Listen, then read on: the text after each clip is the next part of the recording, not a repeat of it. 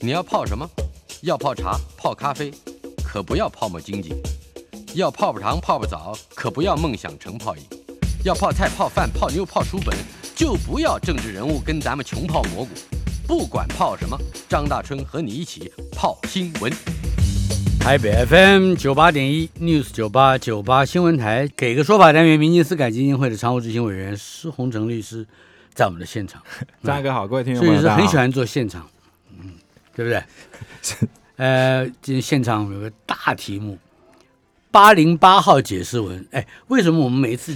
这个节目前就会有一号解释文出现？嗯，我想大法官应该很想要透透过这个节目来宣扬我们的那个是吧他的对，他我的感大觉法官他解们释有一种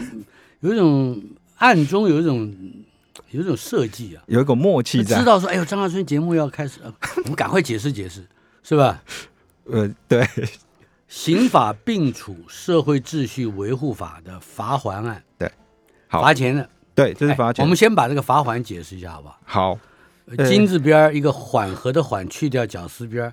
这个字念还，对，这就是是罚古钱。对古代还应该是呃，刚才有查，就是古代的金钱的意思。嗯那罚还其实就是像我们说的那种罚款、罚金的这个意思。嗯，那以目前来讲，我们我们还是有一些规，就是还是我们还是有一些法规用罚款的这个规定。那以前的话，会涉及到银元跟新台币会兑换我的记得我问题，小时候，嗯，我父亲教我说，罚还是要罚一块钱的话，就是要罚等于台币三块钱。对，那个时候是等于应应该说这个是银元怎么那么便宜？只 哎要只值三块钱台币。哎，这个好像是一个法规，它有定定的那个规范的折算标准。嗯不过这在呃，我我忘记还蛮多年前就已经修正。以后我们的罚款跟新台币原则上，哎，跟罚金原则上都是以直接以新台币做计价，所以不会有所谓一哎一块罚款，哎一块罚款等于三块新台币的这种情形。嗯对，现在已经不会了。那嗯哼我回过头来，我们来说一下这个四至八零八号解释哈。四至八零八号解释其实它涉及的是呃《社会秩序维护法》第三三十八条但书有关于罚款的规定的部分。嗯呃，八零八号解释认为说这个是一个违宪而失效的，而应该要失效这个法律嗯怎。么说？好，我先讲一下这个案例事实，大家可能会比较容易懂。嗯这个其实是桃园简易庭的一个涂俊伟、涂伟俊法官去申请的，因为他自己审理到两个案件，他觉得是有所谓一事不二法的问题。第一个案件其实就是有一个呃叶姓的这个被告哈，他在一百零八年十月十一号的时候，他就是在呃，嗯在桃园的某一个歌房里面唱歌，后来跟这个简姓的被害人就发生纠纷，然后后来更后来就更引起互殴，就他后来呃，就是警方就依照《社会秩序维护法》第八十五条的的呃八十七条的规定，认为说你是在呃有互相斗殴的话，就处以《社会秩序维护法》要处以这个三日以下的拘留跟新台币一万八千元的这个罚则。嗯送到这个桃园的这个简易庭去给这个法官做裁罚。嗯就在这个审理的过程中呢，那其中的一个被害人呢，又对这个叶姓的这个被告呢提起伤害罪的告诉，结果后来地检署又在侦办说这个叶姓被告。有伤害的问题，嗯那这时候就这个案件来讲，就会有两个问题，因为他们其实都互殴都有伤害，是可是他一方面这个叶姓被告，他要先被裁罚所谓的社会秩序维护法，然后后来又必须要在所谓的刑法的这个伤害罪的问题。嗯那另外一个案件就是说，呃，也是一个张姓被告，他因为他在一百零八年十二月十三号的时候，他吸那个所谓的笑气，嗯吸笑气之后，他又开这个小呃就就开车上路，后来跟人家发生这个车祸擦撞。那我们社会秩序维护法也有规定是说。假设你有吸食这个呃吸食这个麻醉药品以外的这种迷幻药的、导致这个的的这种行为的话嗯呢，他也是要被处这个一万八千块以下的罚款，还有三日以下的或是三日以下的拘留。结果所以等一下，这两个案子罚子罚出来的结果是一样的。对，可是他这两个案子都另外还涉及到说，他们后来又被再送一个叫刑事侦查，像我们刚才说那个吸食笑气的那个对案件啊，后来警方又把它移送成说类似。诶、不能安全驾驶，就有点像是类似酒驾，因为他啊当时已经吸食了这个笑气，是有点迷幻的效是果的。结果后来这这个涂法官他就认为说，那为什么就是同一个行为，他一方面要受到社会秩序维护法的罚则，嗯然后一方面又要受到刑事的追诉，所以他认为说这个东西到底有没有涉及到一事不两罚的规定？嗯然后我们我们就必须要回过头来看我们《社会秩序维护法》第三十八条，它的规定是说，如果是违反《社会秩序维护法》的行为，假如有涉及到刑事的刑事的话的话，嗯就要先送给这个检察官来去做办理。但是，但是他但书有规定哦，假如说这个行为其实是要有涉及到说要停止营业、勒令营业、罚款或是没入的话，他还是要依照所谓的社会秩序维护法来处罚。嗯就是说罚款这一块来讲，其实是在等于说等于说呃社会秩序维护法原则上，假如说你违反社会秩序维护法的话，原则上是要先走刑事案件。他假如同时涉及到刑事犯罪的话，他一定要先走刑事。可是例外的情形就是说，他只要有涉及到说呃要停止营业啊、勒令歇业，嗯还有罚款的这种情况的话，就要社先就社会秩序维护法，应该说可以一来并罚，嗯可以并罚。嗯那 OK，可是现在问题是说，那明明都是同一个行为，为什么可以并罚？这会涉及到我们国家是不是有所谓一事不良法？一事所不以良，好，八零八号解释文就是大法官来解释说可不可以这样，对吧？大法官大法官是认为说，社会秩序维护法其实在某方面的话，它是跟我们刑事诉讼法是一样的，因为它在审酌所谓的量刑规范的时候呢，也是要审酌刑法的规定。然后另外他就说，这个罚款其实有点像是就是金钱的惩罚，嗯他认为说，在罚款这一块来讲的话，其实跟我们的罚金刑有点类似，所以他认为说，在刑法的这个有处罚金或是跟罚款的话，它只是情节轻重的问题。嗯所以他认为说，假如是这样子的情况之下的话呢，是不能够重复处罚的。所以就这一块来讲，那谁优先呢？先依照哪一个？哎，以目前来看的话，大完解释应该是以刑事诉讼法为优先。嗯哼，是，这就是八零八号解释文，对，它内容并不多，对不对？对，内容并不，它其实涉及到就是说，呃，一一般来讲，我们在法律上有分两种，一种叫刑事法，一个叫行政法。行政法就是说，呃，国家对你的处分。那刑事法是涉及到刑事犯罪，嗯然后这两个只是说，在八零八号解释认为说，这两个有一些地方是会有重合的地方。那只要有重合的地方，你就是不能够重复处罚。是。呃，另外还有一些，还有一个跟大法庭也有关的对新闻是吧？对于已经确定执行刑各罪重复，呃，这个这个我都看不懂什么叫执行刑，我你先解释一下。好，其实，在我们法律上来讲，我们有分法律上有分三种刑，一个叫处断刑，一个叫宣告刑，一个叫执行刑。所谓处断刑来讲的话，在我们刑法里面，比如说我们刑法会定一个，比如说一个人犯罪，他可能是他的法定刑度是六个月以上一年以下，嗯这个叫做处断刑。那宣告刑意思就是说，法院在判，诶、针对你这个判决的这个行为呢，我可以在六个月以上一年以下，法院可以选择一个最适当的这个刑度，嗯来给你做一个判决，那就叫宣告刑。可是，假如说这个人呢，他呃，他犯了好几个罪好了，嗯他有好几个宣告刑，比如说每个犯罪法院的宣告刑都是六个月、六个月、六个月，简单讲就两个罪好了，两个月两个罪他就宣告六个月、六个月，所以他最高的刑度来讲，他说他可以服刑就六个月到一年。因为他犯了两个罪，，对他犯了两个这罪，跟刚才那个不一样。对，刚才那个是呃他之一件事，一件事被行政法还有刑法啊，可是执行刑意思是说他有可能有两个罪以上。嗯然后分别受到不同的宣告刑。那法院必须要在这个两个宣告刑里面去帮他选择一个最合适去执行的一个刑度。所以那像这个最合适的刑度是不能够大于他的对不能大过呃我们刚才说两以个我们六月嘛。对两个六月就一年以下，嗯但是也不能少于六个月，就是在必须要在六个月跟一年中间，法院自己选择一个但你最合算适。数要好一点。哎，也对，就是不这能 样不能加错。嗯， 然后呢？然后下一个比较特殊的案例是说，我们刑法五十九条有规定是说，假设说你判决确定前犯数罪的话，要合并处罚。简单来讲，就是一个人他假如说以以以我们本案案例来讲的话，这个我们的被害人，呃，应该说被告他犯了十二个罪，那其中的九个罪呢，他是他是在判决确定前犯犯的，嗯，所以在法律规定里面，这九个罪它就可以合并把它执行成一个一个罪就对了。还是要加起来。对，还是要加起来，然后选择一个最适当的，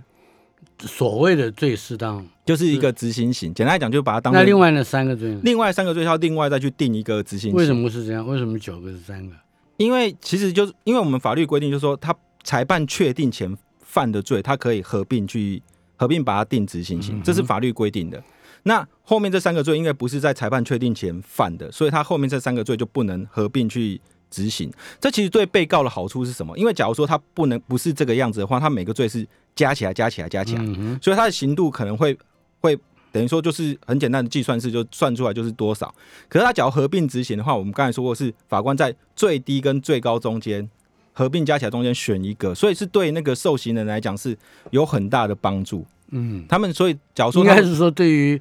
监狱的这个承载有很大的帮助，诶诶诶是不是？诶，换个角度讲，对监狱的疏解是有帮助。可是这一件来讲比较特殊一点，就是说，我们刚才说判决确定前，呃，假如说以本例我们所主张的是十二个犯罪，九个犯罪其实在，比如说他前面判了八个所谓的肇事逃逸，一嗯个吸毒，后面他犯了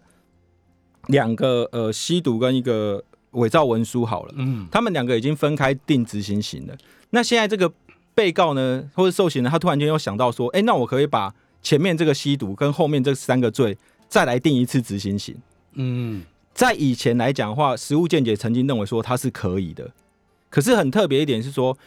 另外一个见解的说法来讲说，都已经定过执行刑了，不对应该再去变动了。嗯可是这两个说法，呃，实务之前是没有统一。那现在来讲的话，大法庭是认为说，你只要都定过执行刑的时候，你就不可以任意再去做组合拼凑一。事不在理，对，就是一事不再，不能够再去组合拼凑。嗯简单来讲，它的它其实问题并不难，但是会影你响到们搞受刑法律的人常常啊，弄的句子我都不看不懂。这个像刚才这个，你你念给我听，这一句是什么意思？对已确定执行刑各罪是吧？下面这句话是什么？重复定应执行刑。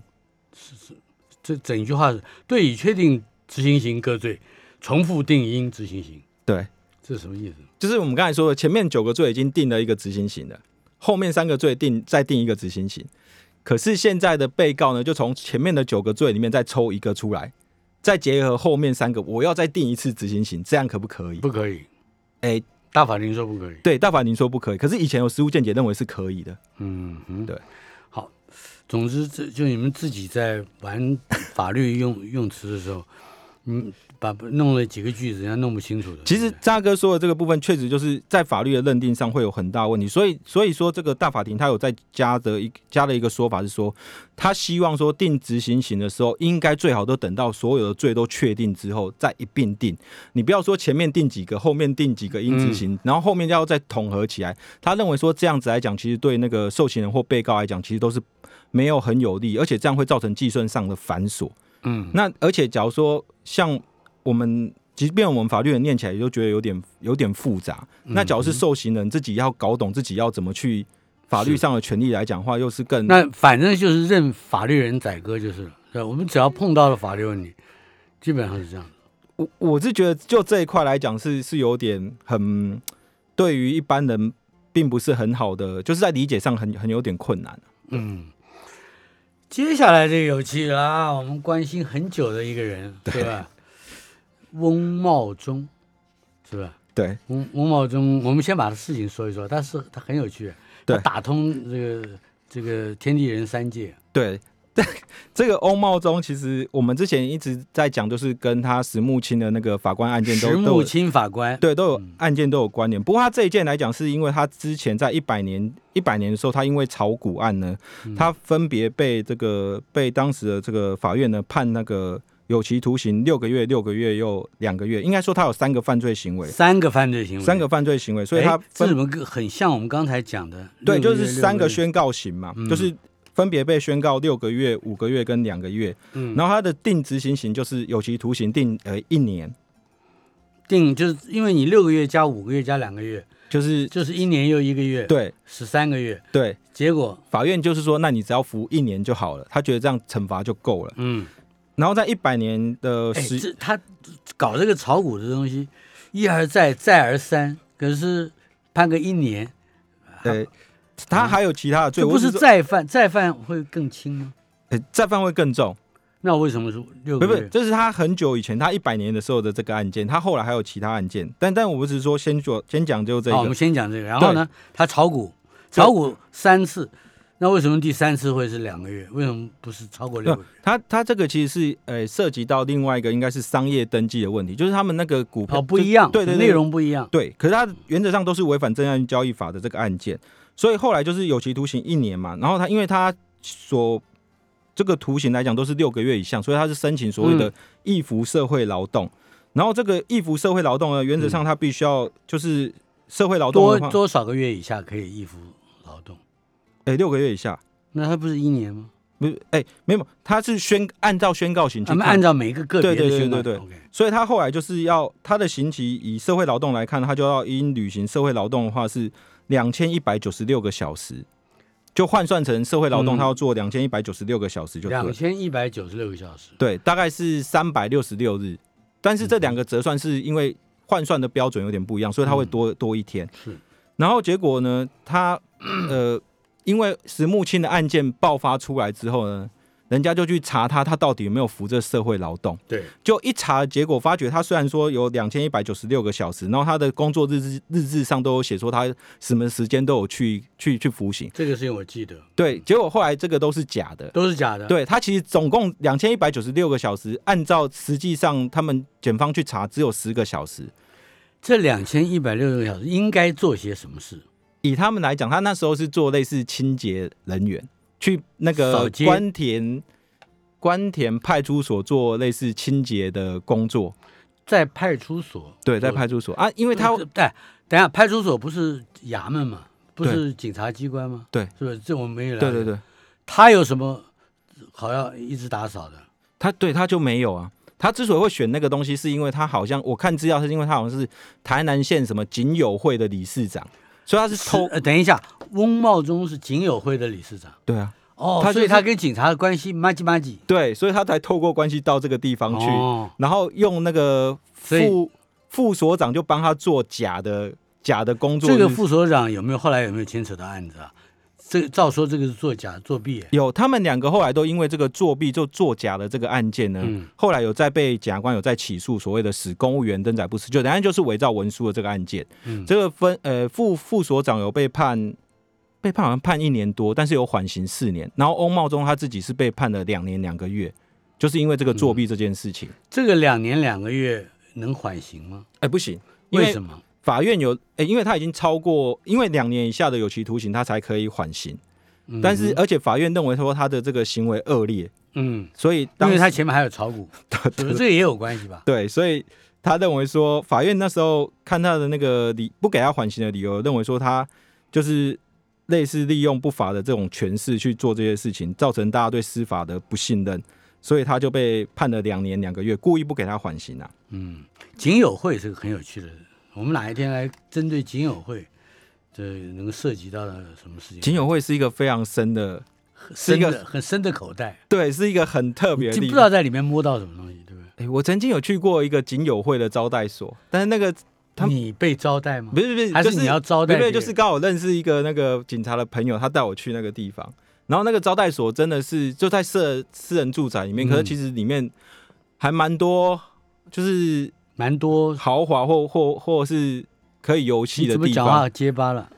对可以游戏的地方，对对对，比方说什么游戏？里面有吧台啊，有麻将桌，这些全部都是一应俱全的、啊就就我看到的那一个那个地方、那你坐了哪里呢？没有我坐很远，我就看 没有是吧，我所以所以警友会可以讲一讲，对不对？呃，金融会假如有机会的话，可是它跟法律比较没有关，它比啊怎较涉么及会到没有关系？事实事实他它有又人有际吧交台，往你坐的远远的不敢靠近，这这跟法律有关系啊。好，你我靠近了就有关系了，对不对？呃也对，好，我们回来这个这个东西，嗯，然后后来就是检察官因为他们作弊嘛，就认为说你的义服社会劳动的这个部对嗯分他就不认可，他就把它撤销掉。认为说翁茂忠还要回回来服这个三百六十四天的这个对，社会劳动，因为他有做十小时，他还把它扣掉，嗯，他就把它 撤销。还要扣掉。对对对，可是这个翁茂忠他就不服，他就认为说，第一个这个我已经做过了，不管真的假，我已经 做过了。然后，真的他的律师的上诉理由是这样，然不后管第真的假的， 不是假的做，应该说怎么能不管真翁的假茂的？忠的说法是他说作弊其，对我我做我不管，我作弊考我还是考了二十分，这这这不管这个，好。然后这另太好外一个笑就了说他的行刑权时效已经过了，嗯，好，行刑权这样。我们稍后变个，等我笑完了再回来。给个说法单元，民间司改基金会的常务执行委员施洪成律师在我们的现场。施律师，是你一提到警警友会的招待所，我就浑身酥麻，呃，就不知道该问什么了。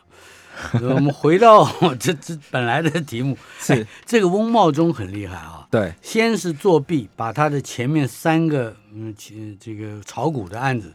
等于是应该服的那个两千一百多个小时的对劳役给洗掉了，对对对对对，是吧？嗯，呃，最主要就是因为他也是警友会的理事 长，是吧？对。然后好，嗯，然后所以，所以，因为他就是翁茂忠，就是用作弊的方式嘛，所以嗯检察官他就是认为说你实际没有服，所以他就把那个你之前有服的这个记录，他取取消掉，然后嗯要求你重新再服这个三百六十四天的这个呃这个刑期。是是结果，结果翁茂忠第一个他主张，他有两个主张，第一个他是认为说他刑事上来讲他都已经服裁罚过，当然这这完全就没有理由。那第二个来讲，他比较有理由，就是说这个行刑权时效已经过了。那什么叫行刑权时效？就是嗯说，假如说我们国家已经确定一个刑事刑事的判决，然后你必须要去执行这对嗯个执行，就是你要去坐牢。简单来讲，就是你要去坐牢的话，可是你长久诶、每个刑度不一样，依照宣告刑的不同，你只要过了国家这个时间，你一直都没有去服刑的话，国家等于国家他就会承认这个状态，意思就是说你你这个承认这个现实，承认这是吧个现实，他会接受这个现实状态。嗯那以翁茂忠的例子来看的话，因为我们刚才说过，他的宣告刑分别是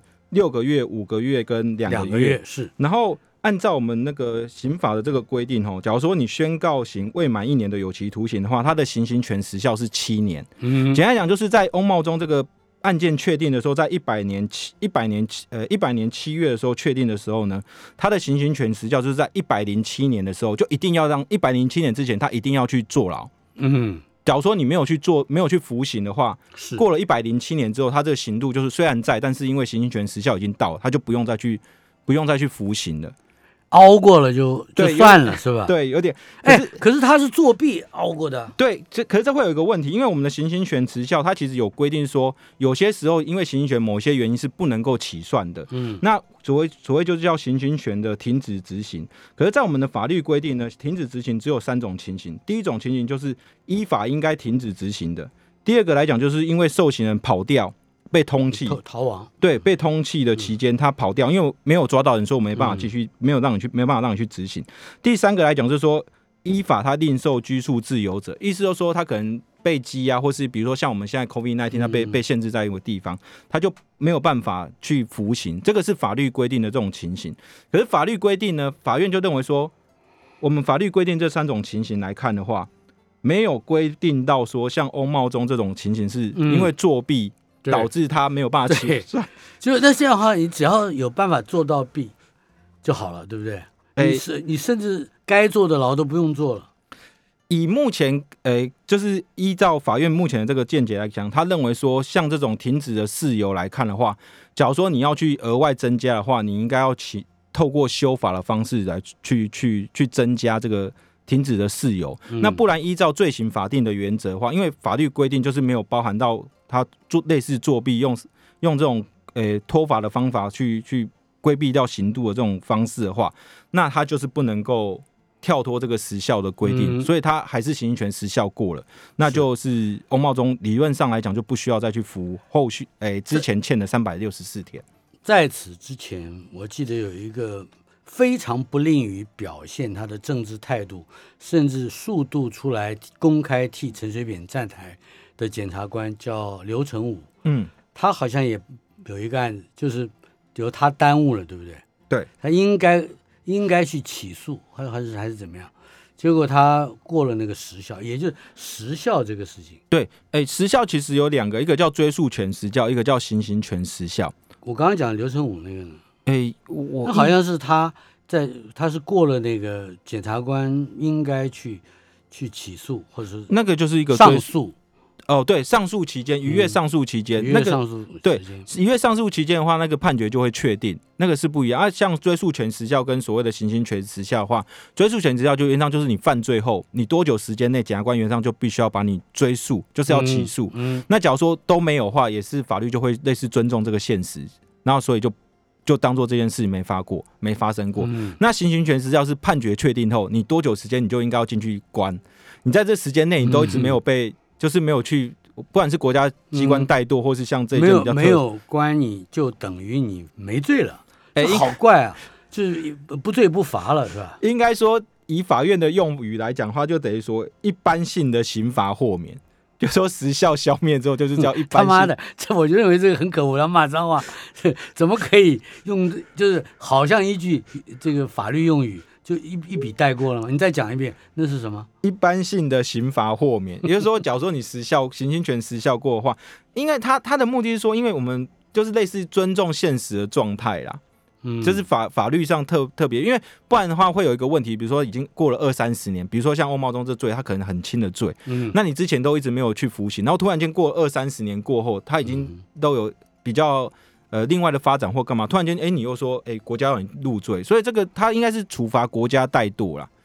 现在的问题是这样，就是国家要怠惰，他就怠惰；他不怠惰，他就不怠惰，对不对？哎、对翁茂忠看起来就是大家都怠惰嘛。你看，再讲一下刚才那个名词叫什么？一般性的刑罚豁免。对嘛，就一般性的怠惰嘛，是吧？也 也不是，他他只是就时效制度上的设计的原则来讲是这个样子。嗯，好，那我们也只能看着他不不坐牢，是吧？呃，应该说高检署他已经有提起抗告了。那我假如说抗告有什么新的结果的话，我在在节目当中再跟你觉大得家。这样的抗告？等一下，我先问审判长，还有受命法官跟陪席法官分别是谁？就是就是判吴茂忠可以免坐牢，他们是依法判决了，对吧？对对，他们是依法判决。你是不是？是陈如林、魏俊明和廖建瑜？呃，好像是我看他们发的这个新闻稿，确实是这审三判个长陈如林看起来是位女士，女法官啊，是尔东城如意的如，玲珑的玲，受命法官是魏俊明，对，陪席法官是廖建瑜、周瑜的瑜。这个不过我我个人认为，他还是遵守罪行法定原则。那当然是说这个部分是不是立法上有疏漏的部分，可能还是立法应该要把它补起来。对，在我的看，呃，如果高检署提出抗告，对，那还会是这三位法官？不会不会不会，嗯就是由上级法官来一定要去做换人对，一定要换的。那这个翻翻盘的机会有多大？就是让翁茂忠做他应该做的牢，或者是服他应该服的刑，应这个机会有多大？呃，但但以以以我以我个人的心理来讲的话，就是我们心理上没办法接受说，因为你作弊，结果你反而得到一个好的结果，你不用去服服服这个对啊，这是一条服开一条大路、啊。，对，可是在我就是在法官的判决里面，我觉得刑事法律的话，应该还是要遵守罪行法定，就是说没有规定的事情就不应该，就是这个利益应该是给这个被告或受刑人去享有。我的想法是这个样子。接下来下面一个话题，嗯，司法院发布发布了这个一个注意事项是吧？，对，这个注意事项的，我先讲啊，这个注意注意事项法律效力是多少？好，哎、应该说、这个、先不管内容，我们先不讨论内容。好，就是司法院现在发布了一个叫注意事项，对嗯不对？哎、其实司法行政原则上来讲是不能够干涉这个法官的这个独立审判。嗯，不过我是说，在现实上来讲，呃，司法院发布了一些，尤其有关像我们本件要讲的是量刑的注意事项。那通常来讲，在法院，呃，法官在实际操作的时候，都会把这些列入列入他的考量的范围啦。嗯，可是我说在，在我们的法律上来讲的话，原则上来讲，司法行政的事项是不能够干涉法官独立审判。嗯可我说，现实操作上来讲，法官可现能实操作上是司法院是可以发布注意事项，，对可以发一个，提醒法官不可以做哪些事，哎、对是对这样吗？对对对对，类似这个意思。这个这个在原则上对吗？这哎这不，你说不不不叫干涉个案嘛？是吧对他们其实就是提醒法官说，有些量刑，就就我们刚才讲，我们讲的这个，假如说他是涉及到量刑的话，他应该量刑的时候，法官在做判决的时候，可能要考虑哪些东西会使得量刑比较妥当。训导处发布一个注意事项，嗯各位同学进校门的时候要穿校服，这个怎么样？你觉得？那哎就是就是那你觉得学生会会穿便服吗？可以吗？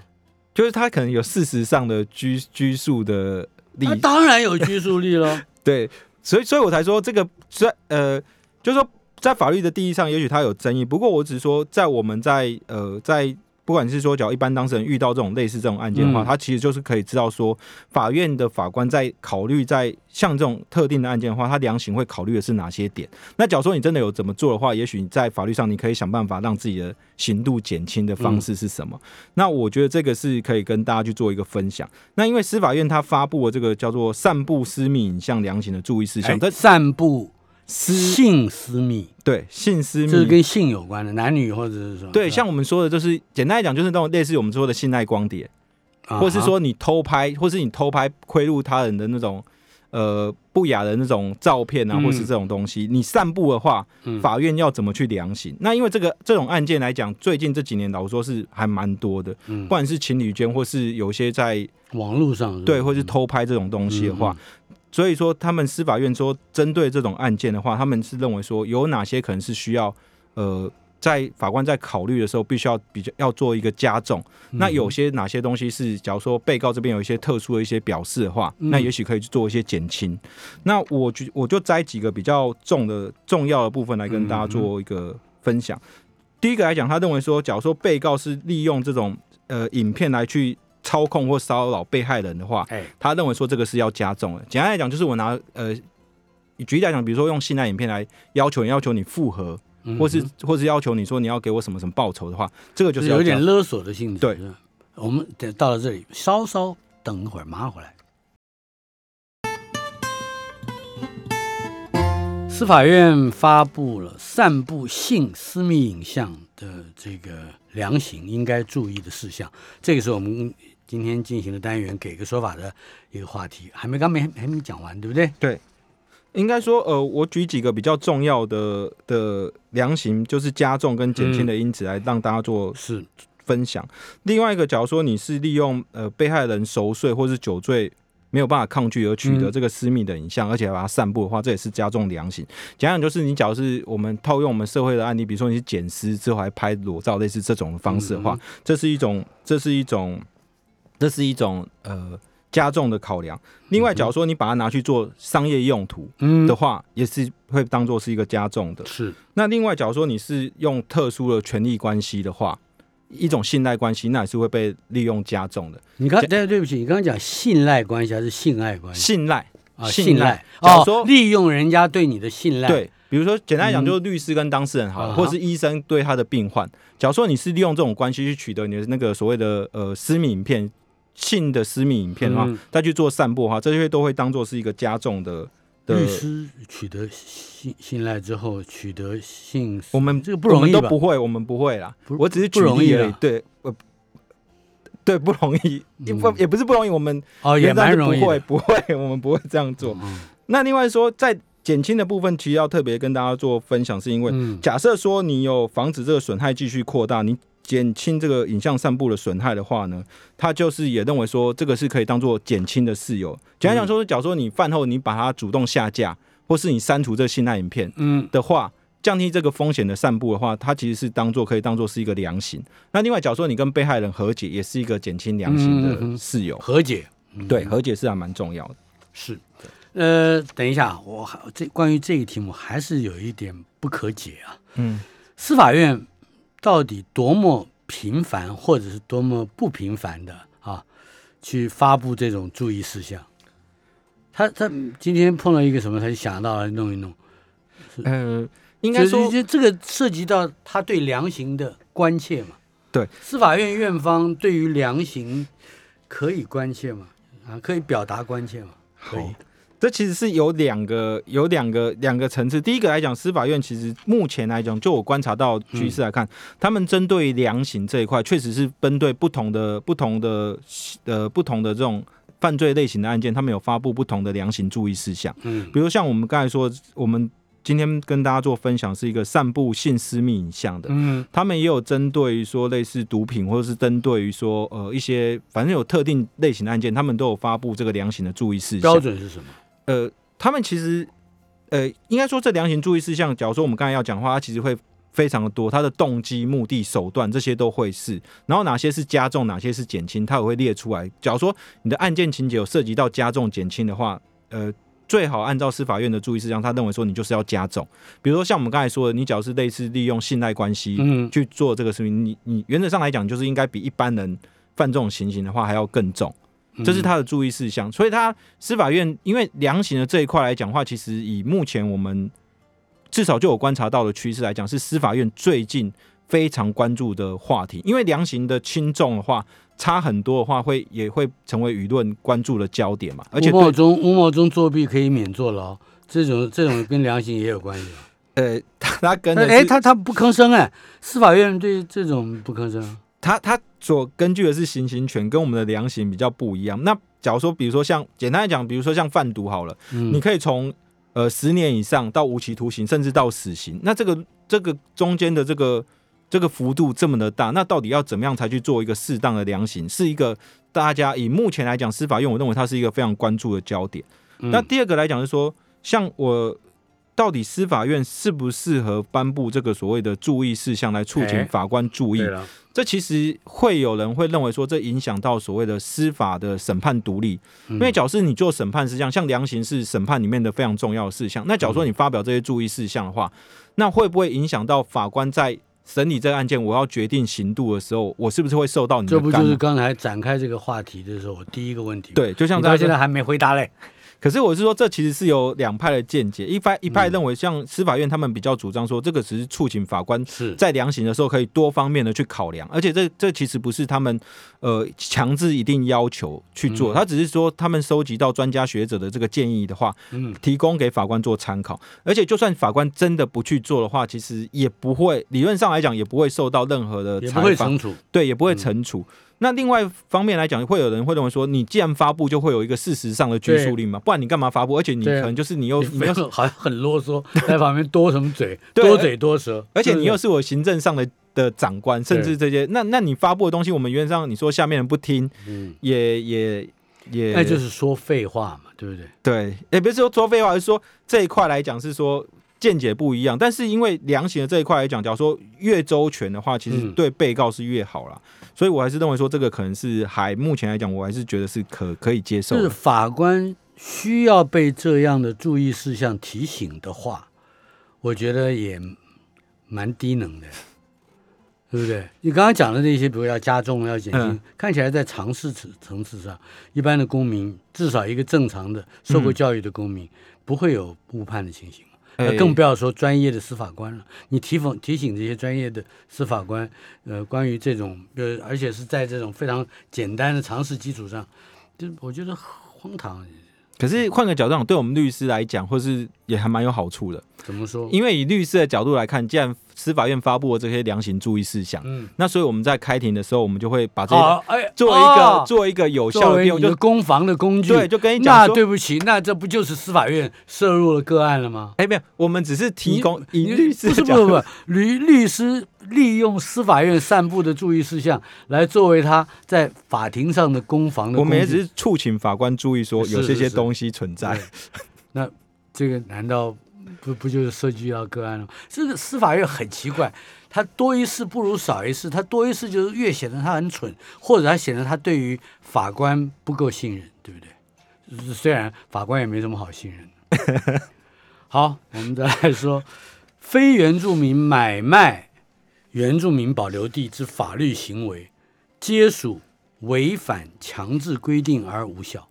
就是只要你不是原住民，你就不能买卖原住民 对对对，其有实有这这种情形发生吗？哎有，其实你现在看很多我们那种像那种山坡地啊，或者是嗯原住民保留地，现在很多都是盖一些什么民宿或干嘛的。哎，可是之前我记得在台东就发生过，对，可是其很实大的经营者往往都不是原住民，是通常来讲就是。通常来讲，就是诶、一般我们的非原住民呢，就通常来讲，假如说他们想要在想要买这个原住民保留地，我们的的做法来讲，就是我们会找一个人头，原住民的人头去，就是我们是谁？就是呃非业原者住民，对业者他就会找非原住，哎、找原住民去当人头，嗯去跟另外一个原住民购买这个保留地。是他们买了之后呢，他们就是然后会做一个买卖过户嘛，可是那都是人头。那可是现在现在问题是说，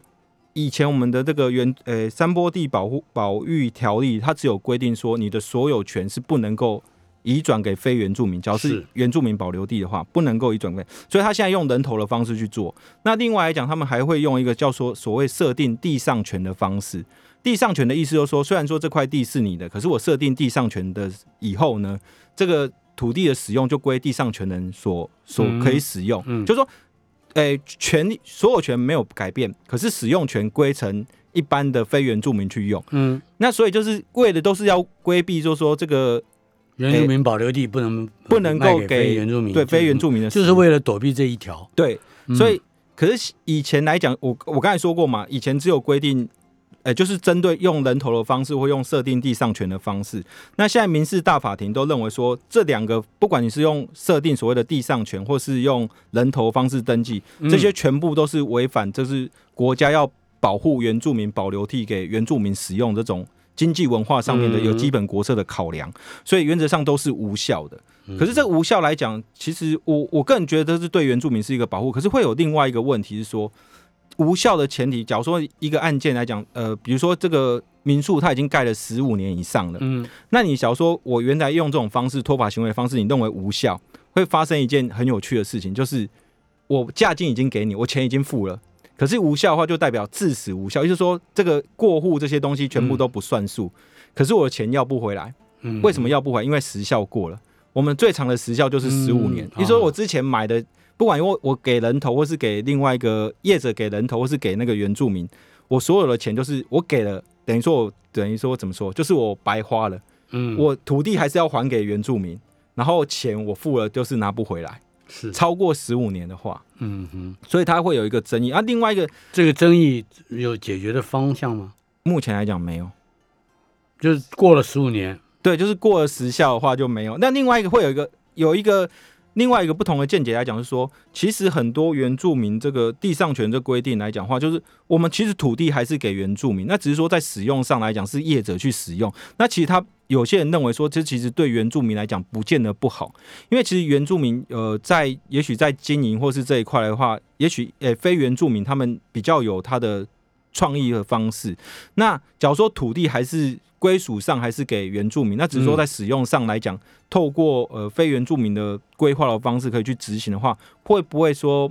怎么说？是不是真的会有伤害到原住民他们的的经济还有文化，可能会有点争议啊？原来的买卖如果是你情我愿，对，那可是这个日后，也就是买卖成交以后，不管多少年，跟那个十五年什么的，先不先不提，不管多少年，你你中间万一两边有一些嗯麻烦，也也也不容易那个，对不对？对，因为其实讲那我们只有十秒钟，好无效就是致死无效，你假如说后来任何一方反悔的话，这个契约原则上就是不存在了。下次再说。对